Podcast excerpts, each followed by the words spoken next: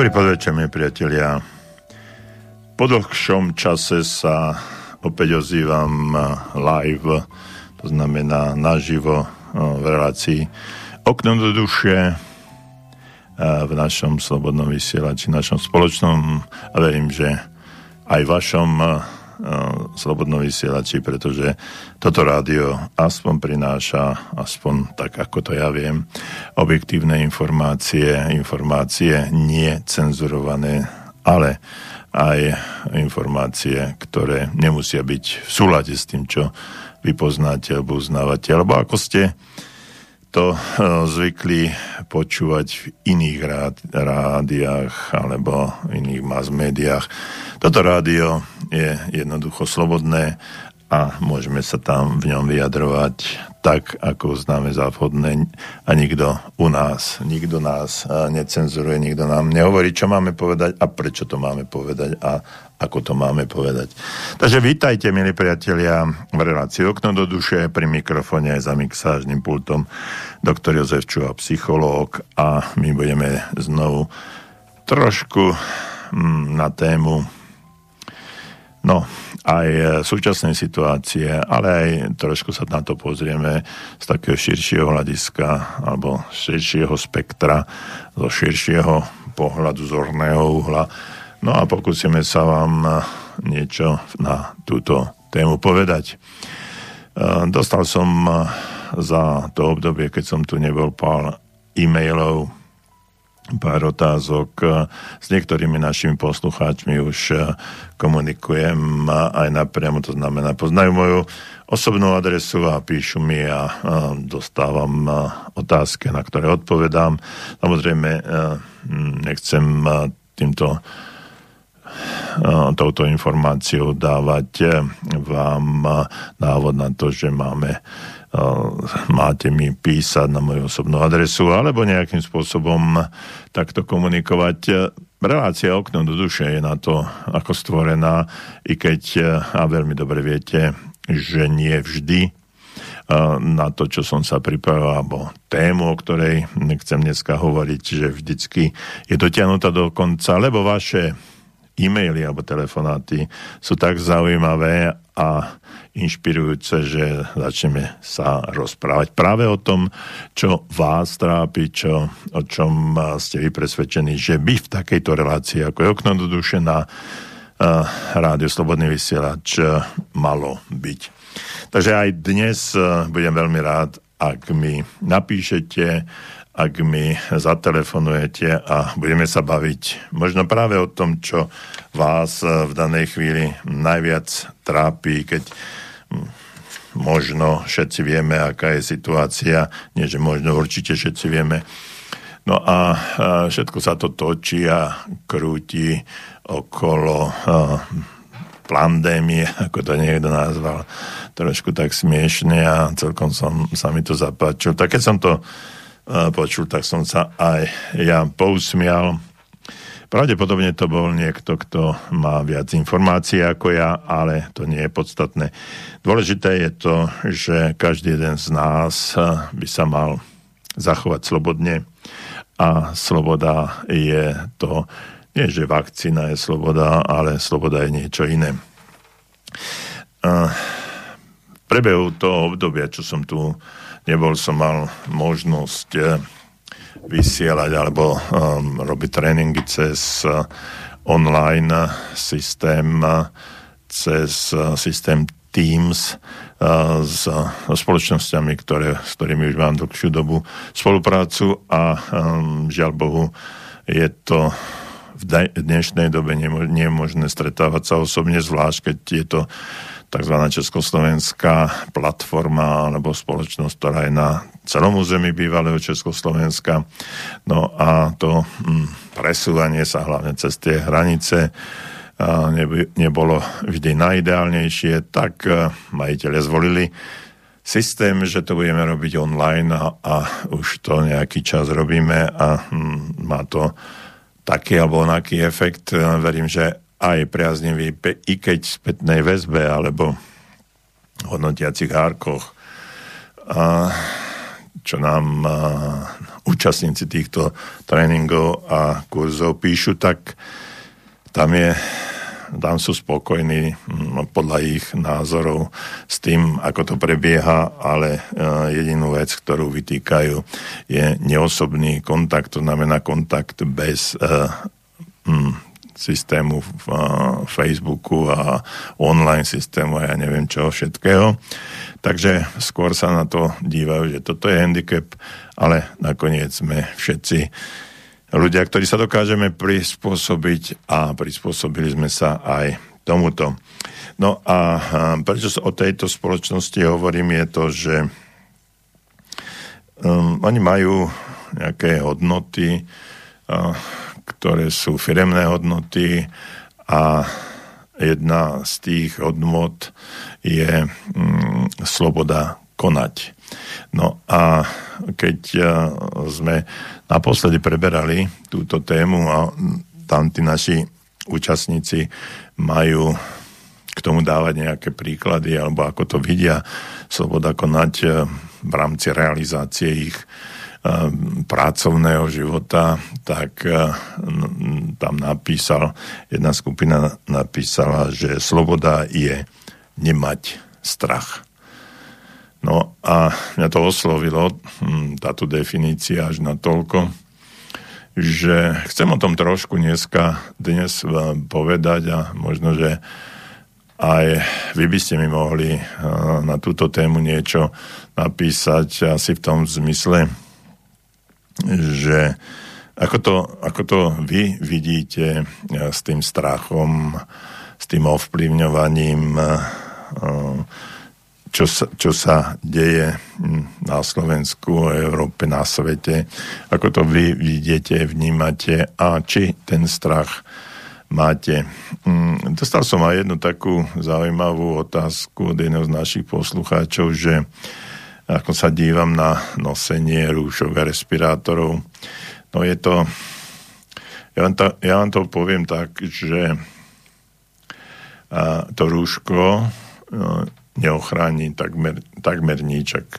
No iste to videli na rôznych videách, kde skúšali, akú tesnosť má to rúško alebo eventuálne respirátor.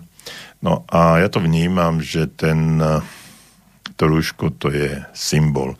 Symbol poddajnosti a to, ako môžem ovládať ostatných. Keď jednoducho nariadím, noste rúška a teraz vidím, že 95-7% všetkých ľudí v uzavretých miestnostiach nosí tie rúška a už keď idem do akéhokoľvek nákupného centra alebo do obyčajnej predajne, kdekoľvek vstúpim, tak tých hodne cez 90% tých ľudí má rúška. Keď vchádzajú cez tie dvere lietajúce alebo tie samootváracie dvere, tak už niekoľko desiatok metrov pred vstupom do týchto centier alebo prevádzok obchodov už si nasadzujú rúška. Zatiaľ ešte nie je to povinné po ulici, keď predpokladám, že za krátky čas to bude opäť povinné na ulici, tak už niekoľko desiatok metrov si nasadzujú tie rúška a vstupujú do priestorov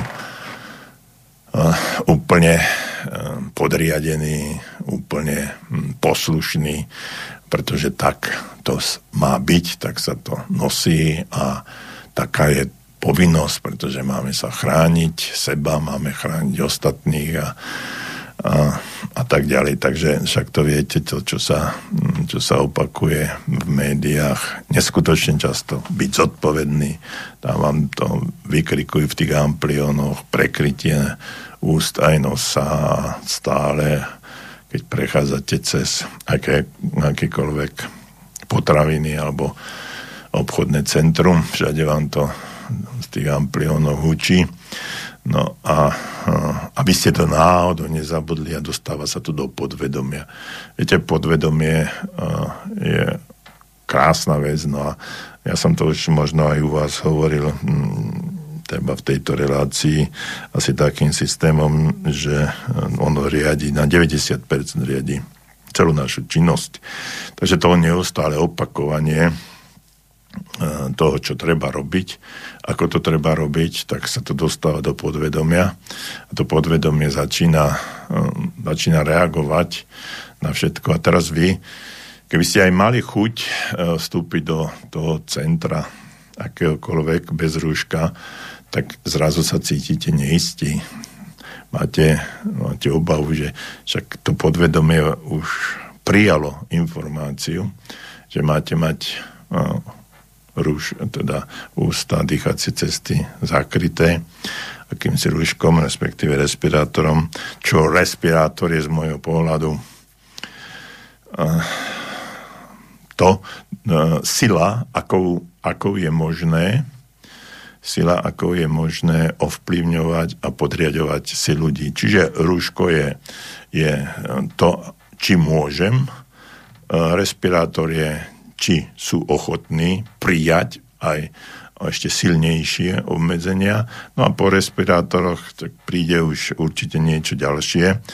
Ja neviem čo, lebo mi to ani nenapadá, že by také niečo mohlo byť. No a čím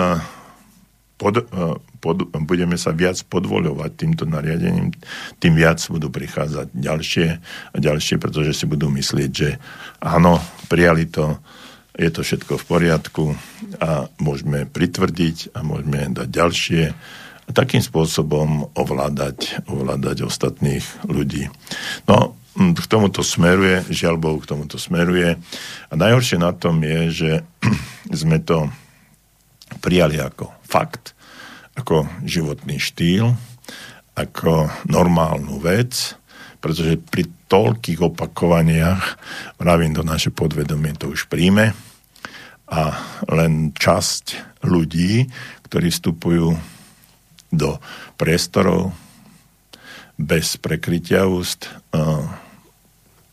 nemajú ten pocit, že robia niečo zlé, pretože tie pohľady ostatných ľudí to sú spalujúce pohľady. A tí všajakí SBS-kári, či muži alebo ženy, tak vás idú prepichnúť, ak nedaj Bože, to máte trošku strčené pod nosom a okamžite vás už upozorňujú s tým, že oni dostanú vraj pokutu za to, že vás na to neupozornili. No a tá obava tam je, tam sú nejaké tie pomerne vysoké finančné pokuty, ale za čo?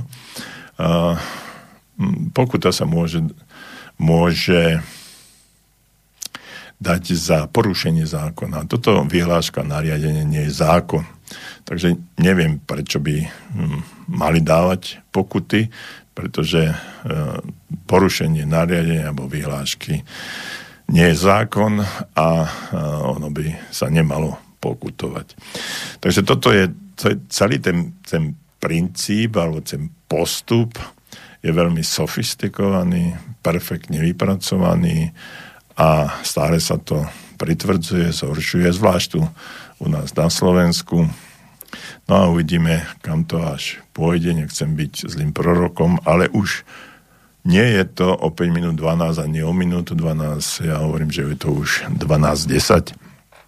A už sa to pravdepodobne, ten bod zlom už nastal a vrátiť sa nie je možné, to je už len akýmsi kozmetickým spôsobom paralizovať to všetko a nejako žiť, ale už sa vrátiť do stavu, že nebudeme deliť ľudí na očkovaných a neočkovaných, ale lebo naša ústava nič také nepozná a ústava zatiaľ platí, čiže sme občania Slovenskej republiky a nie je tam delenie na očkovaných a neočkovaných a nie je tam ani diskriminácia jedných alebo druhých alebo zvýhodňovanie druhých, takže toto je pravda, no ale my sme sa dostali ľudia Slováci, národ náš, sa dostal do situácie, že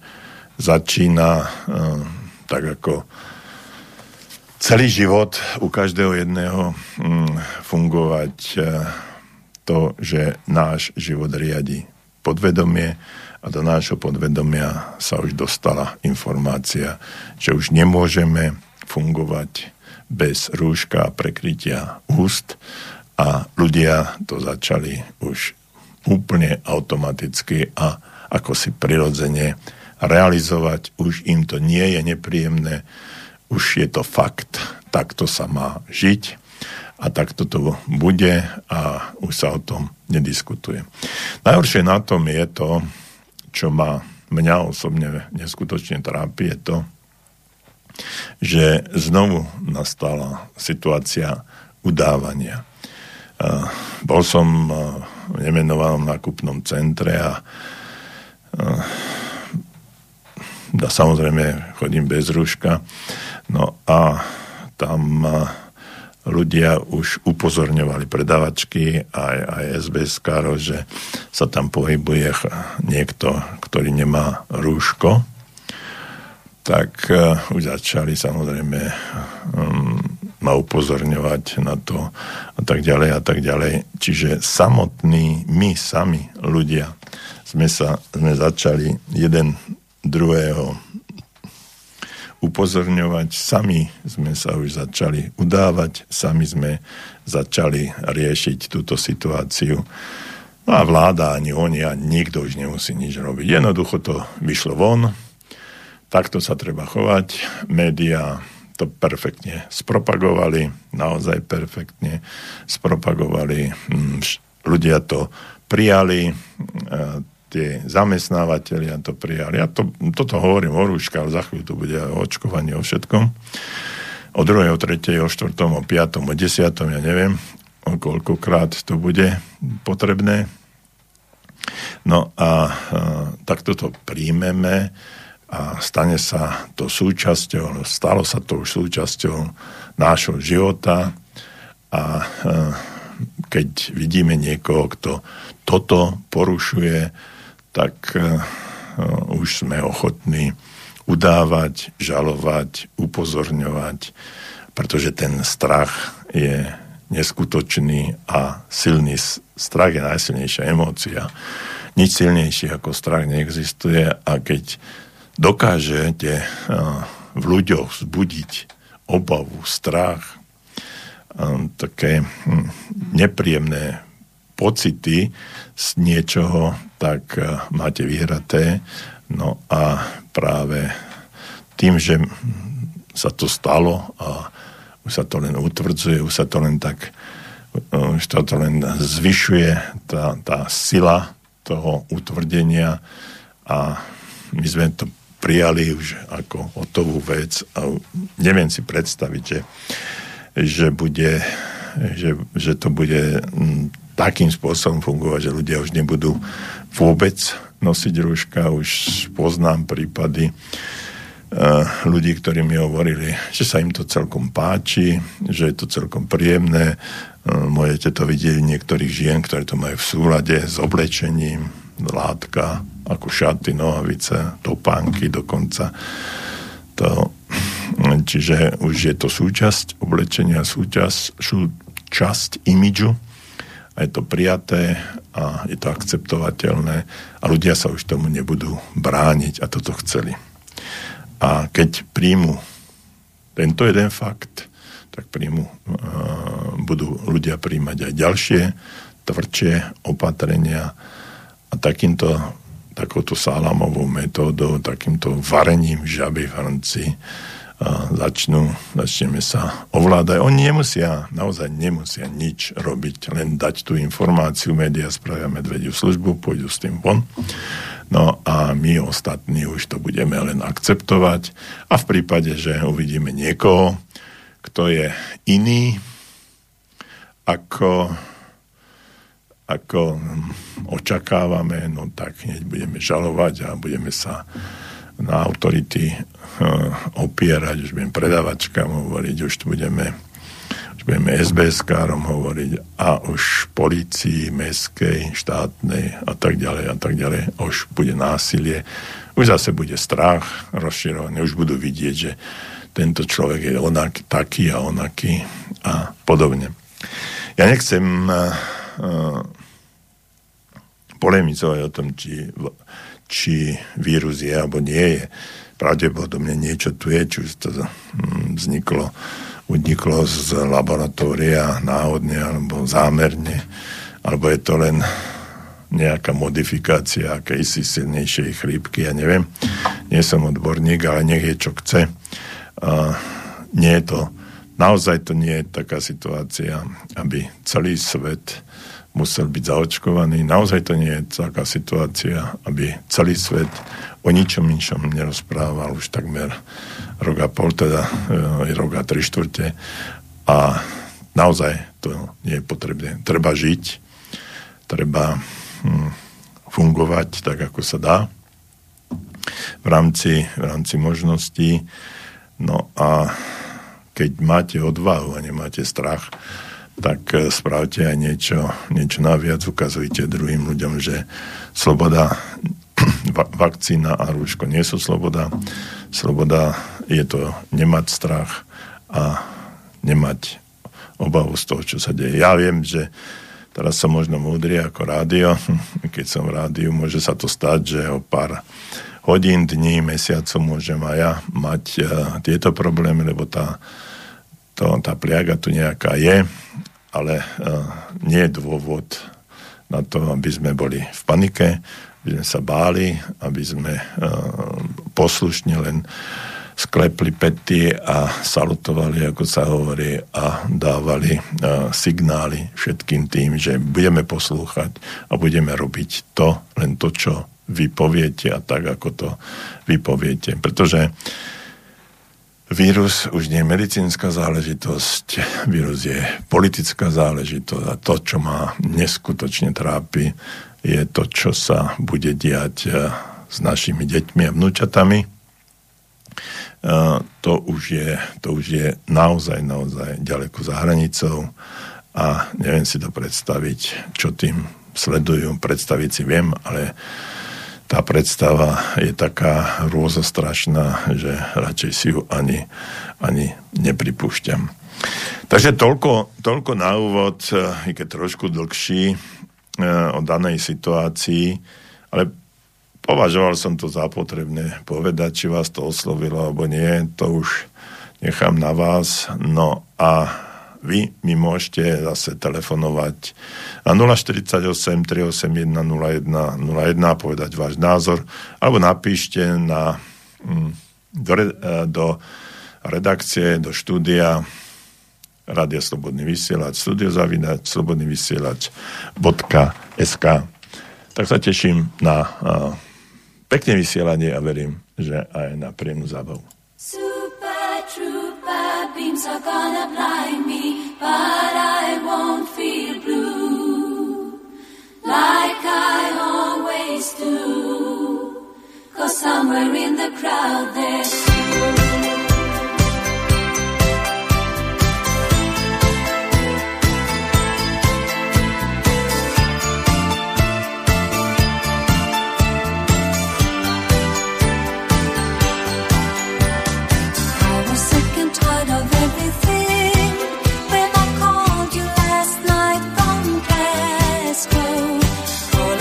Sit and sleep and sing, wishing every show was the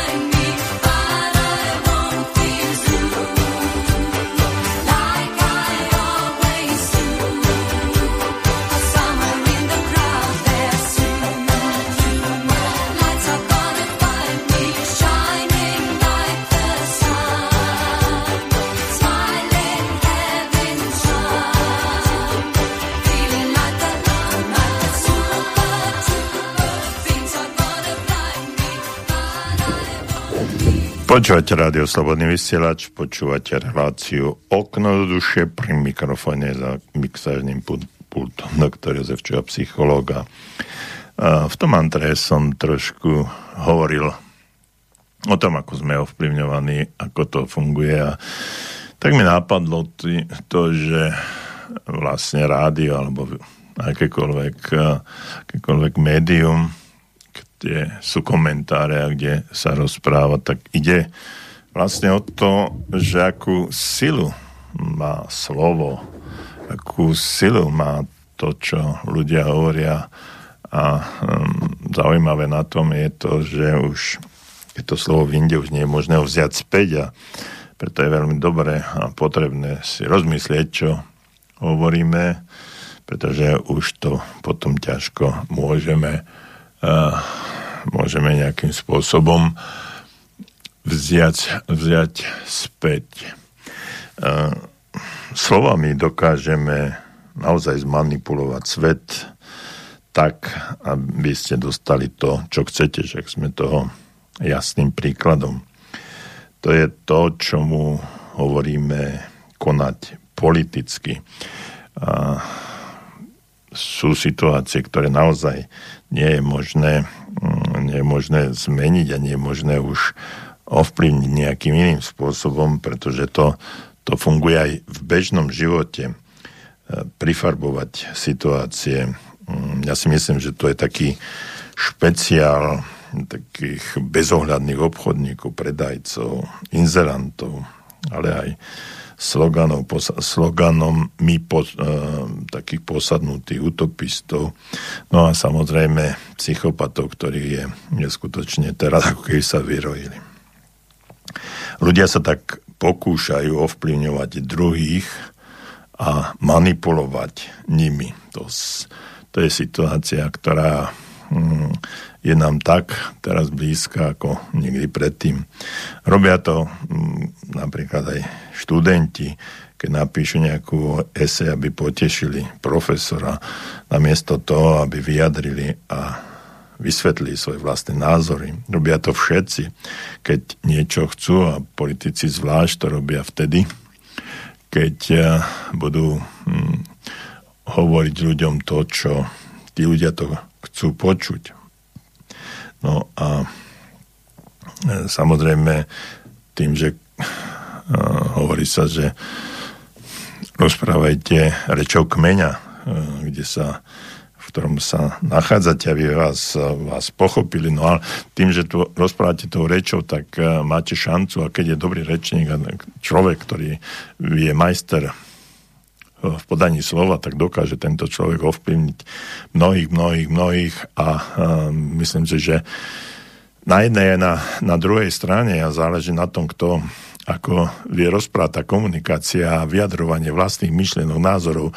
To je úžasná vec, ktorú môžu využívať na to, aby ľuďom pomáhali, ale aj opačne, a to je súčasná situácia. Takže viesť takýto život je ako byť posadnutý akousi chorobnou túžbou pod tlakom, ktoré spravíme napríklad svoj prejav a činy tak, aby sme dosiahli svoj cieľ. Také typické vypočítavé konanie sa môže snažiť o také, povedal by som, následovné, že pôsobiť kompetentne, vyšplhať sa na vrchol hierarchie, dominancie, vyhýbať sa zodpovednosti, alebo aj nejakým iným získať povýšenie, mať niečo, na niečom taký zaujímavý levý podiel, zabezpečiť, aby ma všetci mali radi, zbierať výhody, mučeníctva, ospravedlňovať svoj cynizmus, odôvodňovať svoje protispoločenské názory alebo iné názory. Nemusia byť protispoločenské, ale manipulatívne, minimalizovať bezprostredný konflikt, udržať si naivitu, využiť svoju zraniteľnosť, vždy pôsobiť ako svätý alebo toto je obzvlášť zlá situácia, ubezpečiť sa, že je to vždy chyba môjho nadriadeného, chyba niekoho druhého. Toto všetko sú príklady toho, čo menej známy, taký veľmi zaujímavý rakúsky psychológ, žiak a súčasník Carla Gustava Junga, bože, mi vypadlo meno hneď za chvíľočku, a Sigmunda Freuda. Takže aj Adler bol vlastne krajanom Sigmunda Freuda, nazval životné klamstvá. Ak niekto žije život v klamstve, no a to sme príkladom teraz úplne evidentne, snaží sa zmanipulovať realitu vnímaním, myslením a konaním, ktoré vlastne zaručujú dosiahnutie iba úzko vytýčeného a vopred definovaného výsledku. Hovorí vám to niečo? Pozrite sa, už v minulom storočí o tom hovoril Alfred Adler. A funguje to aj teraz. Takýto život vedome či nevedome vychádza takých dvoch premis. Prvou je, že súčasné poznanie potlačuje iné poznanie, ktoré bolo predtým, a svojím spôsobom postačuje na to, aby bez pochybnosti určilo, čo je dobré pre mňa, pre teba, pre ostatných a aj dobré pre budúcnosť. A druhou premisou je to, že ak by sme skutočnosť ponechali jej vlastnému osudu, to znamená, že by sme o tom nehovorili, nekomentovali, bolo by to svojím spôsobom neúnosné, pretože prvá domienka je filozoficky neobhájiteľná. Váš momentálny cieľ nemusí byť hodný dosiahnutia a vaše súčasné činy môžu byť mylné a zároveň dá sa povedať, že ju možno úspešne spracovávať celý tento systém a prekrúcať, ako to chcete, pretože takto to funguje. Je to len na základe vášho vnútorného nastavenia, vášho postupu alebo toho, čo vy vnímate ako realitu, ako pravdu. No a platí len vtedy, ak je realita skutočne neznesiteľná a zároveň ju možno úspešne spracovať a prekrútiť.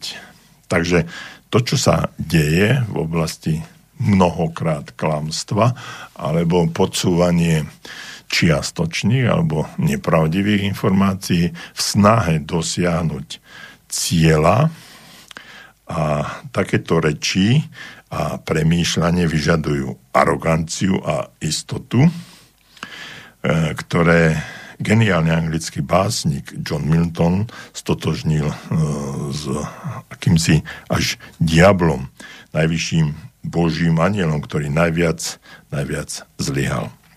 Schopnosť racionálnej úvahy je to vlastne nebezpečné, ťahá to k pýche. Potrebujem vedieť len to, čo už viem. Pýcha miluje vlastný výtvor a chce, aby bola absolútna. Čiže trošku takej teórie k tomu, že ako to v súčasnosti funguje, ako mnohé zaujímavé a veľmi interesantné myšlienky a postupy, ktoré vychádzajú z manipulátorov a dokážu veľmi jasne a zrozumiteľne manipulovať postoje a názory ostatných a ovplyvňovať ich vnímanie.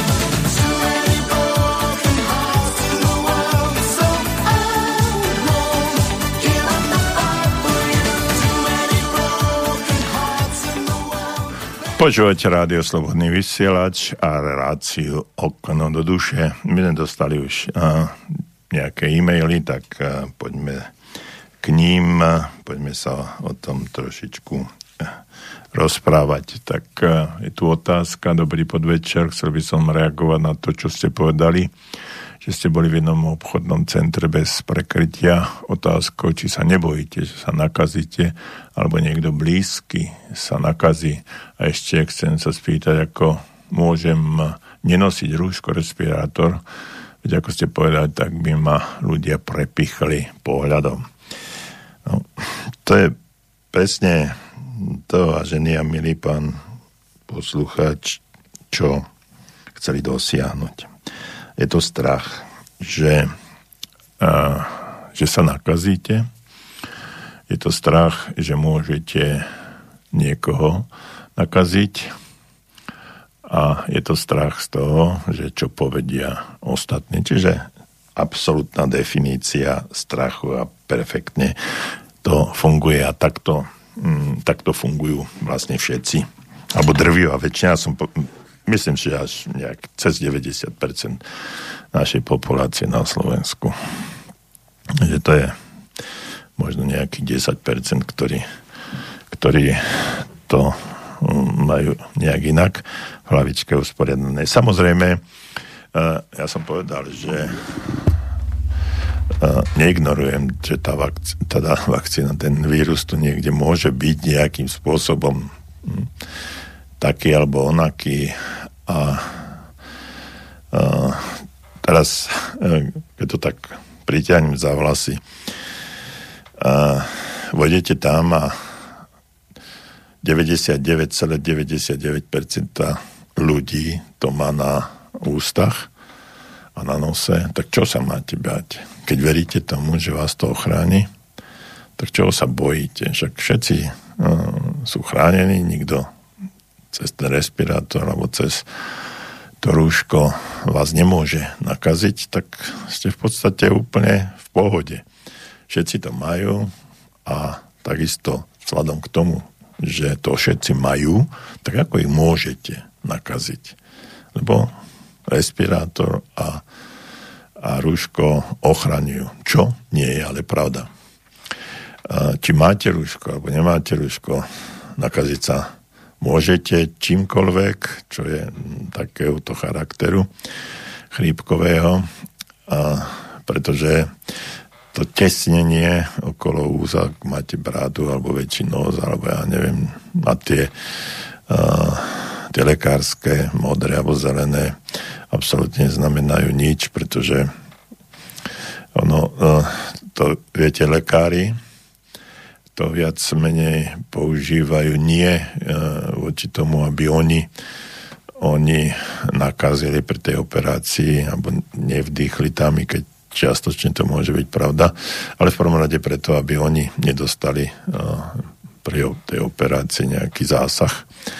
Ale jasne, každý z nás vydýchuje niečo a môže mať v dýchu alebo v slinách alebo v tých kašloch nejaké vírusy, ktoré pre vás nemusia znamenať absolútne nič. A pre ostatní môžu byť nebezpečenstvom alebo aspoň choroboplodným zárodkom. Takže priťahnuté závlasy, ak všetci budú mať rúška a vy nie, no tak ako sa môžete nakaziť, alebo takisto ako môžete niekoho nakaziť, ak tomu veríte. Lenže problém nie je v tom, že niekoho nakazíte. Keď to rúško a respirátor budete nosiť, sa nakazíte vy. Pretože my potrebujeme k tomu, aby sme mohli fungovať, okysličovať plúca, ale hlavne mozog a jasne a zrozumiteľne artikulovať a rozmýšľať, tak potrebujeme kyslík. Ak ten kyslík nedostávame v dostatočnom množstve alebo nejakým spôsobom ovplyvniteľný výparami, cez ktoré to, čo vydýchujete, vlastne nevinde úplne všetko von, ale zachytí sa to na tej vnútornej strane respirátora alebo rúška a vy to spätne vdýchnete.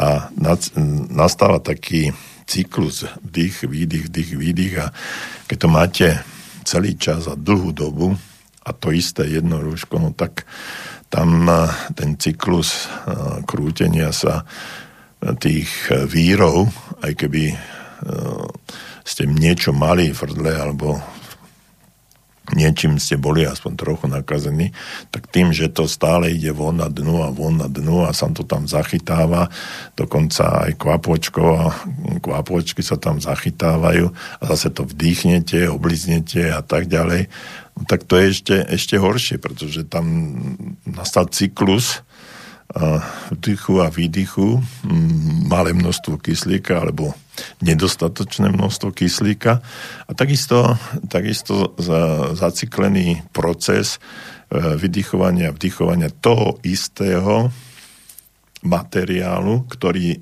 môže byť nejakým spôsobom infikovaný a vy zrazu dostávate niekoľkokrát, 100-krát, 1000-krát za určité obdobie podľa toho, ako dlho ten rúško alebo respirátor máte do vašich plúc a naspäť a tým môže sa to ešte viac zhoršiť. Čiže inými slovami, vy potrebujete dýchať, potrebujete čerstvý vzduch, potrebujete kyslík a ak máte aj niečo v sebe, tak tým, že to vydychujete, tak nemáte ten cyklus kvapočkovej nejakej nákazy v sebe alebo cez ten respirátor, cez to rúško identifikovaný tak, aby ste to robili, aby vás to ešte viac nakazilo. Takže to z môjho pohľadu, nie som lekár, ja som psychológ, tak sa mi to zdá ako z logického pohľadu sa mi to zdá dobré a nezmyselné nosiť niečo také na ústach. Je to symbol, ktorým vládna moc vidí presne tak, ako cez tú druhú svetovú vojnu alebo cez druhú svetový symbol, ktorým označujú svojich podriadených ľudí, ktorých ovplyvňovali. Takže toto je môjho názoru. A čo ostatní, že vás prepichnú, to je sila osobnosti. A buď sa na vás budú dívať a vy to vydržíte, alebo to nevydržíte a sa podriadite. Len silní ľudia môžu ovplyvňovať ostatných, a slabí ľudia sa nechajú ovplyvňovať. Ja nehovorím, že som silná osobnosť, samozrejme cítim tie pohľady, cítim niekedy ten pohľad tých druhých je aj taký obdivujúci, že tam vidíte, že tento človek to nemal, ja ten rúško nemá a ja nemám odvahu, ale je to dobré, že ho nemá. Niekedy sa mi stane, že stretnete viacerých bez rúška a sa tak usmejete na seba, ako keby ste spiklenecky sa posmelili. To je jedna vec. Druhá vec. My nie sme ľudia, ktorí by mali byť... Viete, predčasom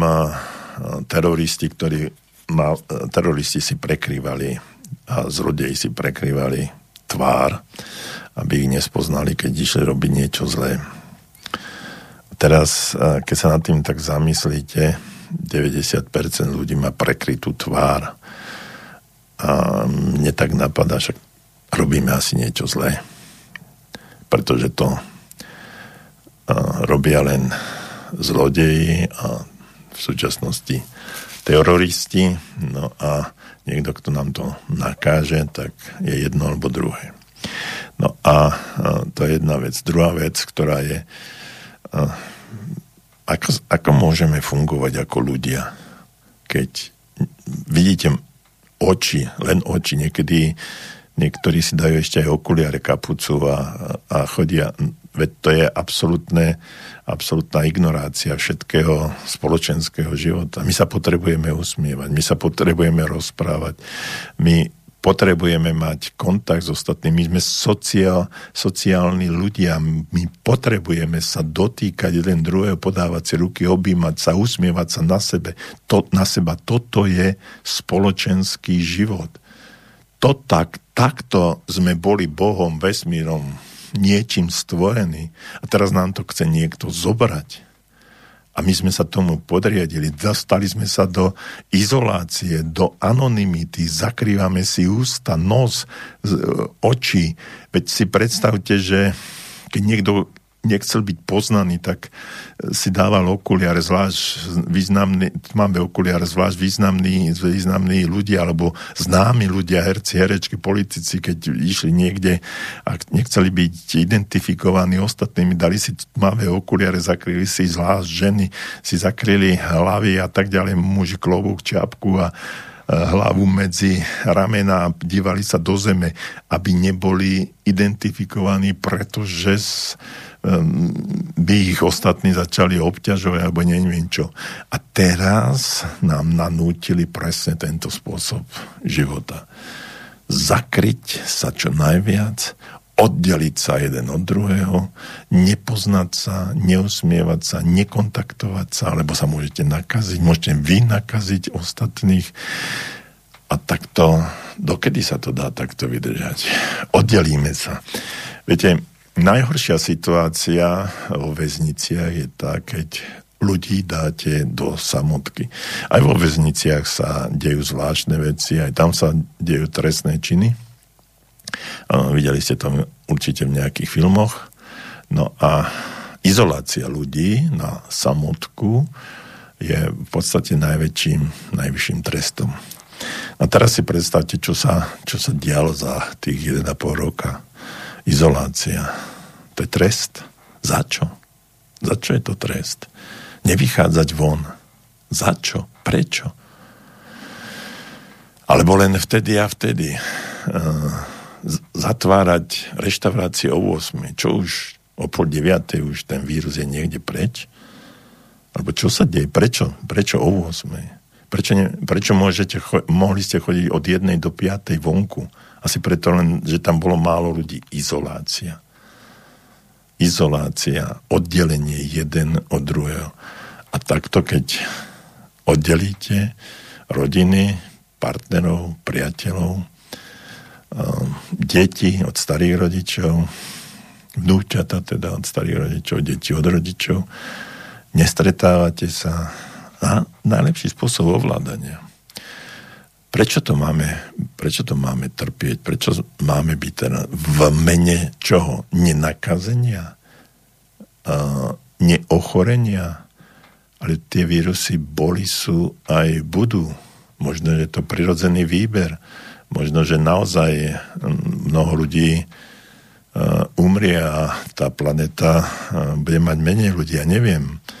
Možno, že ten vírus, to premorenie, takzvané premorenie, tu nastane a budeme fungovať nejakým spôsobom. Ale prečo sa máme izolovať? Prečo? Keď bola chrípkové epidémie, však už niekoľko rokov mám, takže zomierali aj vtedy ľudia, ale odporúčania boli, jedni nosili rúška, jedni nenosili rúška, bola izolácia chorých, ale nie zdravých. Izolovali sa chorí ľudia, liečili sa chorí ľudia, ale nie zdraví, ktorým nič nebolo. A vtedy, ak sa to bude takto diať, tak nech sa liečia chorí. Ak mi je zle, ak mám chrípku, ak mám zimnicu, ak mám teplotu, ak nemám, ako sa hovorí, ten čuch, ale ja som tie chrípky a prekonal niekoľko a no mne naozaj nechutilo jesť. Mne naozaj som možno ani čujem, ale ja som to nezisťoval. Jednoducho telo a imunitný systém sa bránili nekonzumáciou, tichou nejakou ležaním, potením a tak ďalej. Bral som lieky. Liečme chorých a neočkujme zdravých. Je to logickým, o čom to je, aby som sa nenakazil predtým. Samozrejme, že sme boli očkovaní ako deti mnohými očkovacími sérami, ale boli to úplne o niečom inom a bolo to overené dlhoročnou praxou a teda aj očkovaním a tak ďalej. A dnes je to niečo, čo je podmienečné a experimentálne a preto si nemyslím, že je to najlepší spôsob, ako fungovať, ale je to najlepší spôsob, ako vnášať ľuďom strach. Dobre, ale toľko k tomu a tá posledná, že čo povedia ostatní, že vás prepichnú očami, no tak nech vás, čo vás po nich. Vy ste zodpovední za seba, nie oni. Nech to majú na ústach, koľko chcú a ako dlho chcú.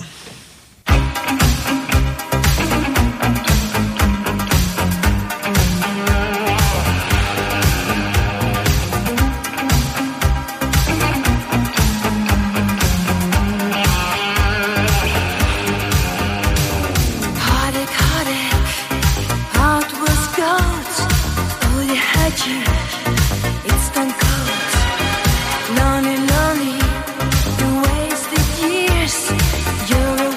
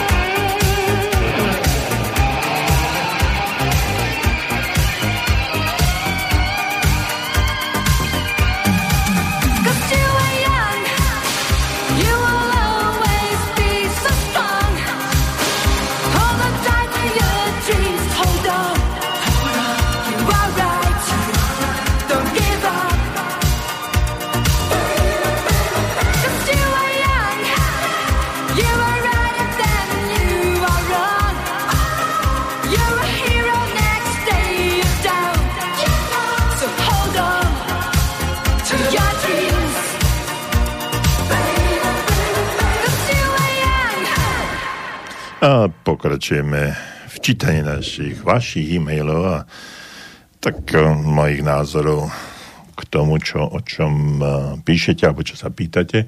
Mám ďalšieho poslucháča Jana. Dobrý večer, pán doktor. Chcem riešiť strach, ktorý na nás chrlia médiá, pritom sa nevieme zbaviť ani detských strachov. Nedávno som sa ocitol v spoločnosti, kde boli aj psychiatri a ich deti. A keď som spomenul, ako žartovne strašili deti v jednom filme, nikto sa nezasmial. Dospelý vo filme dal na seba plachtu a chytil dieťa za nohu, pričom strašným v úvodzovkách hlasom hovoril: vráť mi moju nohu. Skoro všetci prítomní v zápäti priznali, že majú v tme iracionálny strach so zimomriavkami na chrbte.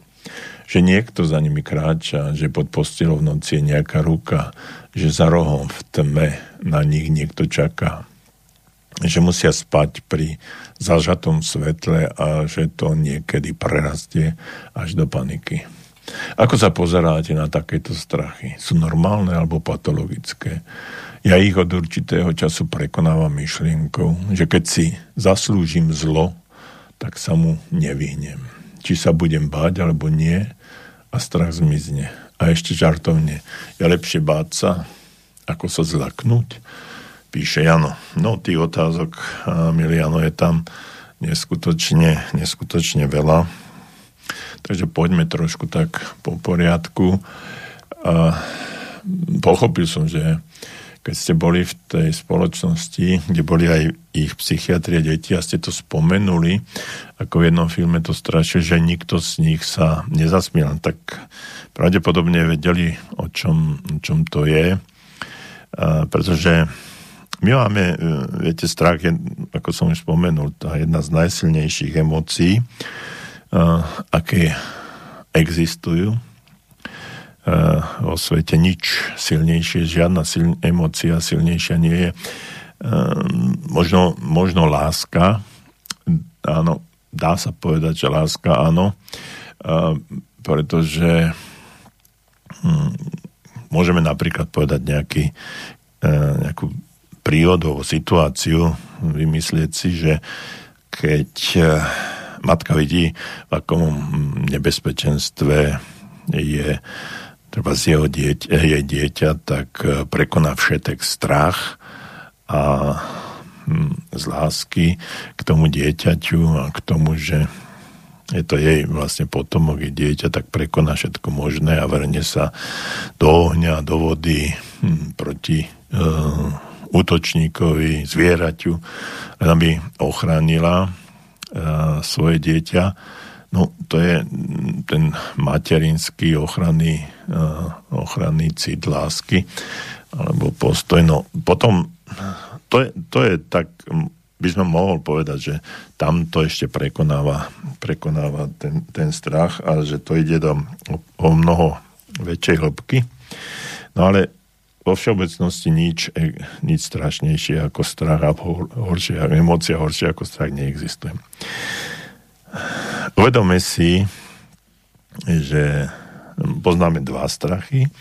A to je ten prirodzený strach, ktorý v podstate zdedíme od našich rodičov, od prarodičov, od ľudského pokolenia, strach, ktorý v podstate majú aj zvieratá pri nejakom ohrození, ohni a nebezpečenstvo, zo strachu utekajú, bránia sa, ohrozenie života a tak ďalej. Čiže je to akýsi vrodený, prirodzený strach, ktorý máme na to, aby sme dokázali eliminovať nejaké nebezpečenstvá, ktoré nás v živote čakajú, a pretože zachovanie života alebo ten pocit o seba záchovy je neskutočne silný. Takže áno, tam to máme nejakým spôsobom vrodené, dané. No a to sú tie dobré strachy, ktoré nás ochraňujú. No a potom sú tie strachy, ktoré sú naučené, ktoré nám sprostredkovali naši rodičia a iní dospelí, ktorí nám hovorili, čo treba aj to o tom strašení, o tých hrozných situáciách, ktoré sa v živote udiali, a my postupne príjmame do nášho podvedomia, do nášho správania určité strachy, ktoré sa stali potom súčasťou nášho života, a potom strach zo tmy, strach z neznámych priestorov, strach je vlastne naučený, ktorý nám niekto sprostredkoval, zvlášť tí, nejaké autority, ktoré sme uznávali a uznávame, tí, ktorí nám povedali, že toto nerob, alebo môžeš byť nejakým spôsobom potrestaný. Ja si spomínam aj na také úplne akože banálne záležitosti v živote, že stará mama mi hovorila, len sa veľmi nevyskakuj, lebo ľudia sú zlí a v živote sa ti môže niečo zlé stať. Len ty buď taký priemerný, taký veľmi sa neukazuj. Keď ja sa nemusím ukazovať, ja mám 2 metre, tak mňa vidia hneď. Tak dávali najavo, že keď mi to stará mama vravila, som tie 2 metre samozrejme nemal. Len ty buď taký priemerný, nevystrkuj rožky, pretože môžeš po nich dostať a v živote sa môžeš trápiť a tak ďalej. Čiže sú to také obavy prvoradé, že také dobré rady v úvodzovkách. No a potom sú takéto nejaké situácie, keď nám rozprávali príbehy, ktoré sa akože odohrali, nejaké duchovného charakteru, tam ako sa aj vypíšete, áno, že si založil plachtu a tam chytal za nohu.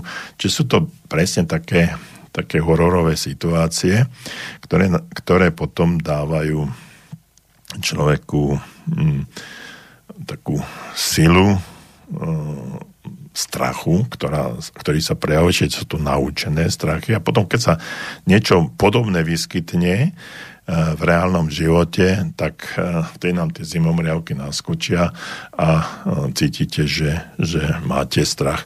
Keď vám povedia, nechoď cez hlboký tmavý les, lebo sa ti niečo môže stať, no tak tú informáciu dostanete a teraz na ňu zabudnete, všetko sa stane. A teraz prídete do situácie, keď máte prejsť cez hlboký tmavý les a vtedy sa vám dostane do vedomia to, čo vám niekedy možno mnoho rokov, možno desiatka rokov povedal niekto a teď dostanete strach, že prejsť cez ten tmavý les je nebezpečné. No ale tam na druhej strane určitým spôsobom tento strach môže eliminovať viera vo vlastné schopnosti o vlastnej sile, že čo sa mi môže stať, čak je to len les a koľko ľudí tady prešlo a nič sa mi nestalo, tak idem v tej viere a odvahe, ktorú mám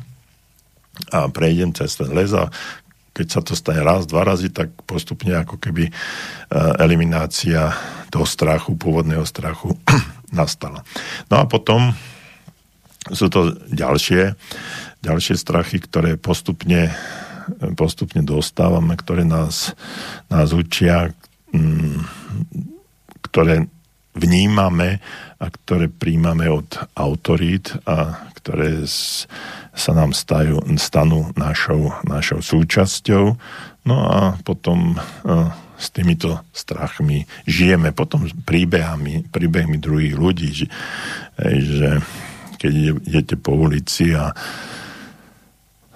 sú zlé svetlá a povie napríklad nejaká žena, keď som išla, tak ma naháňal nejaký muž a teraz, keď to počuje ďalšia žena, tak už keď má ísť po tmavej ulici, tak znovu sa to spomenie na to, ako tam tu naháňali. Potom to vidíme vo filmoch a čítame.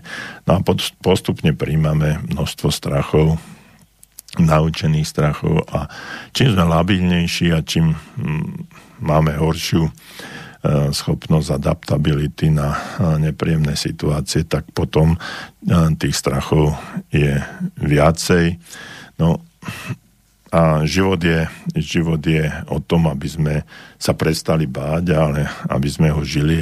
Lebo žiť život v strachu je veľmi nepríjemné a môže to mať až fatálne následky. Takže to, že treba musíte spávať pri zasvietenom svetle a môže prerásť do tej paniky, keď nie ste schopní racionálne.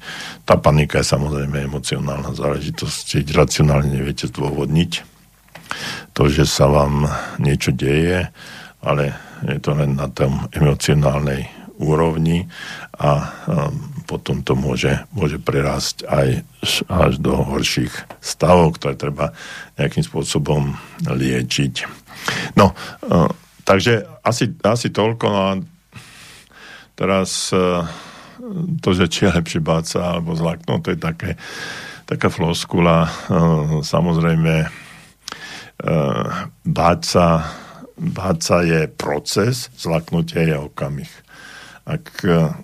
Ak sa mám báť celý život niečoho, tak radšej sa raz niekedy zlaknem, ale to musí byť vaša záležitosť, vy to musíte vedieť spracovať. Ja radšej sa raz zlaknem niekedy v nejakú chvíľku, ktorú okamžite potom prehodnotím, ako keď som sa mal treba týždeň, mesiac, rok obávať niečoho, alebo celý život, nedaj Bože, a žiť akomsi strachu, napätí, že sa mi niečo môže stať, tak radšej v jednom okamihu zlaknem. Takže asi toľko. A poďme ďalšej otázke, ktorá trošku súvisí aj s tým, čo bolo predtým hovorené.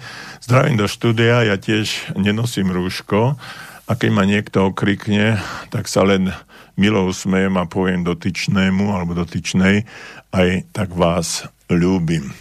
Neviem, či to poviete nahlas alebo potichu, ale je to jedno. Ale ten pocit, ktorý často zažívam, ako mi berú slobodu a žijem medzi šialencami, je niekedy neznesiteľný, až mám chuť újsť na inú planétu. Čo by ste mi poradili, ako si uchovať ten pocit vnútornej slobody, aby som sa z toho nezbláznil? Už. Díky. Juraj. No je to vážna otázka, Juraj. Môžeme ju odľahčiť, ale radšej nie. Je to naozaj vážna otázka a už sa stretávam zatiaľ nie v blízkom okolí, ale sa stretávam s prípadmi alebo s informáciami, s príbehmi ľudí, ktorí to nezvládli a nezvládli to. No. Určite viete, ako to ide ďalej. Takže to sú situácie, ktoré sú vážne a tento svet nám pripravuje presne to, o čom tu píšete. Možno ste počuli alebo čítali príbeh Viktora Frankla. Viktor Frankl, to bol viedenský psychiater, ktorý bol židovského pôvodu alebo prežil koncentrák. No a z jeho taká myšlienka, ktorá ho charakterizuje a ktorá je dobre zapamätateľná a ktorá mu pomohla prežiť vlastne ten koncentrák, bola to, že s mojím telom si môžete robiť, čo chcete, ale môjho ducha nikdy neuväzníte, alebo dušu. Takže napriek tomu, že bol uzavretý v tom priestore, v akom bol uzavretý, tak žil slobodne, on si predstavoval situácie, keď to skončí a on príde za svojou rodinou a za svojimi priateľmi, on príde, zase bude robiť svoje vysnívané a milované povolanie. On stále žil v predstavách, že je to niekde inde, že je to už skončené, že žije svoj život, pekný život a práve tú radosť, lebo pozitívna myšlienka je tá, ktorá prináša radosť. Negatívna myšlienka je tá, ktorá vám dáva strach alebo prináša strach. No a ak chcete mať radosť, tak musíte mať myšlienky, ktoré sú pozitívne. Tak napriek tomu, že aká je situácia, tak sa venujte veciam, ktoré máte radi. Vypnite informácie, ktoré vás deptajú. Profesor Hnízdil v Čechách povedal, že pandémia môže skončiť do 2 dní, keď prestanete testovať a prestanete pozerať televízor. Informácie vám dávajú negatívne myšlienky, pretože je to všetko zlé, toľko otestovaných, toľko chorých, toľko zomrelo, blá, blá, blá, my v tom žijeme, zase nám to dostáva do podvedomia, dostáva sa nám to do systému strachu, príjmania nebezpečenstva, lebo sa aj mne to môže stať, aj mojim blízkym a tak ďalej a tak ďalej. Takže žite tak, ako sa dá, bez informácií. Samozrejme, nebudeme to hovoriť tak, že keď niečo nepoznám, takže to neexistuje. Áno, bude to existovať, ale môže to existovať mimo mňa. Zachovať si duševné zdravie znamená zachovať si telesnú aktivitu. Venujte sa pohybu, venujte sa zábavám, venujte sa svojim koníčkom, venujte sa milovaným ľuďom, prestaňte vnímať informácie, ktoré vás deptajú, ktoré vás utápajú, ktoré vás tlačia dole, ale skúste čítať, pozerať, počúvať hudbu, zabávať sa, ak môžete zatancovať si aj doma, pustiť si dobrú hudbu, vypnúť ten televízor, možno nejaký šport, ktorý vás baví v televízor, ak už chcete pozerať, alebo si chodíte zabehať, zašportovať, niečo robiť, čo je príjemné. Pozitívna myšlienka vám dáva radosť, negatívna myšlienka vás tlačí dole a dáva vám strach. Prekonať to všetko môžete tak, že budete robiť niečo, čo máte radi. A to, čo máte radi, to vám bude zvyšovať emócie, serotonín a tak ďalej v mozgu a tým bude sa zlepšovať aj nálada a tak ďalej. Takže robte niečo, čo vás pozdvihuje a zabudnite na to, čo vás ubíja. To by som asi z krátkosti toľko povedal. No ale máme ďalšie. Dobrý večer. Chcem sa ešte spýtať strašenie detí, aby boli poslušné, lebo je to normálne. No, to je zase, čo je to poslušné, mať,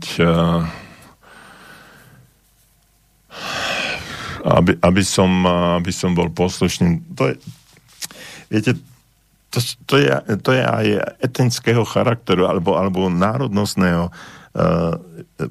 Keď som mal možnosť sa stretávať s ľuďmi, alebo som mal možnosť navštíviť krajiny, kde treba z Stredného východu, alebo južné krajiny, Taliansko, Španielsko, Portugalsko a podobne, tam je úplne iný prístup k tým deťom.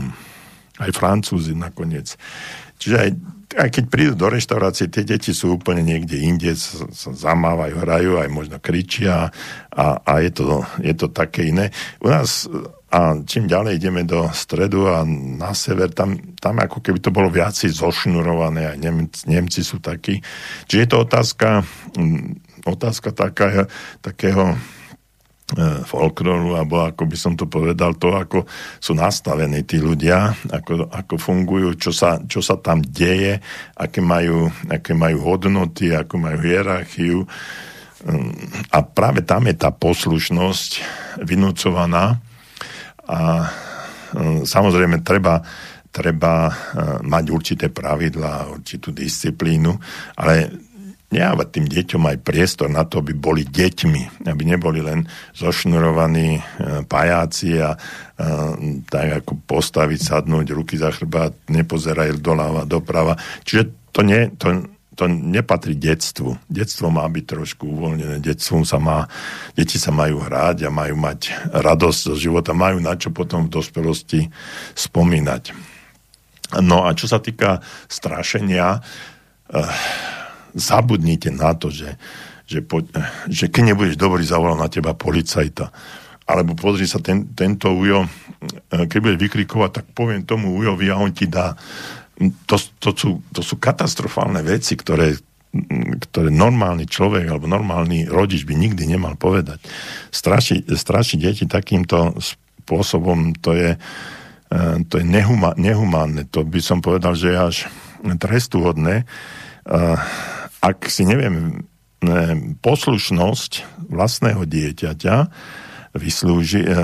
získať, no tak potom pristupujeme k takýmto praktikám, takýmto metódam, ktoré sú naozaj nepriateľné a z môjho pohľadu, psychického pohľadu a psychologického pohľadu naozaj dehonestujúce a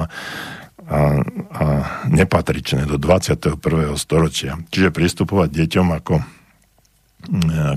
k normálnym ľuďom, vynúcovať si poslušnosť trestami alebo strašením je z môjho pohľadu nepriateľné. Na druhej strane ale nemôžeme mať jeho veličenstvo dieťa, ktoré si môže robiť, čo chce.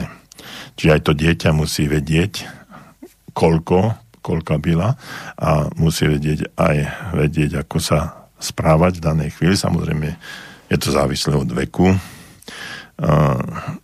pretože povedzte 5-ročnému dieťaťu, aby sedelo ticho, aby sa nehýbalo, aby nevyskakovalo, aby nekývalo nohami, aby nešilo so sebou. To je až nemožné.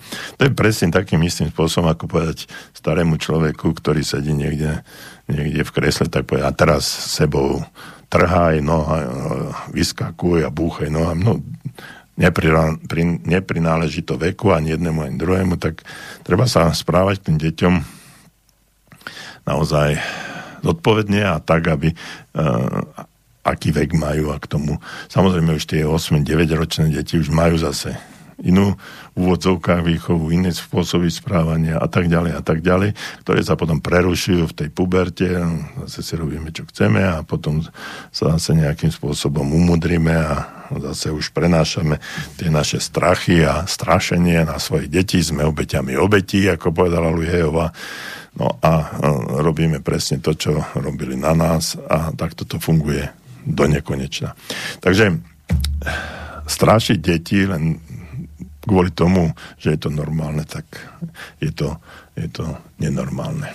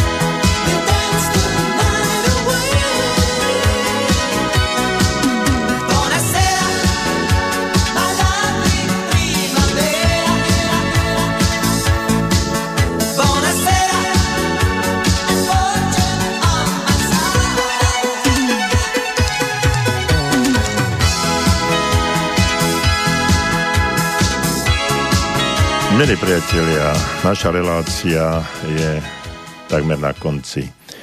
To, čo by som chcel ešte zopakovať z toho, čo bolo dnes, je jedna vec. Jedna myšlienka, ktorú som povedal na začiatku. Sloboda je nemať strach.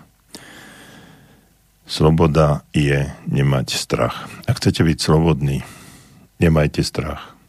Ten, kto sa bojí, je závislý. Ten, kto má strach, je odkázaný na pomoc, takzvanú pomoc niekoho iného. Ľudia, ktorí rozosievajú strach, sú ľudia, ktorí chcú manipulovať a ovládať. Lebo keď sa bojíš, tak si dobrou obeťou. Nebojte sa, pretože náš život nie je, na tomto svete sme neprišli na to, aby sme sa báli. Tento život musíme žiť. Nad touto pandémiou zvíťazíme vtedy, keď ju prežijeme. Keď ju prežijeme s vlastnou imunitou, so silou vlastnej osobnosti, bez strachu, s radosťou, ako sa dá, a s uvoľnením, bez frustrácie, bez nadávok, bez čohokoľvek, čo vás obmedzuje.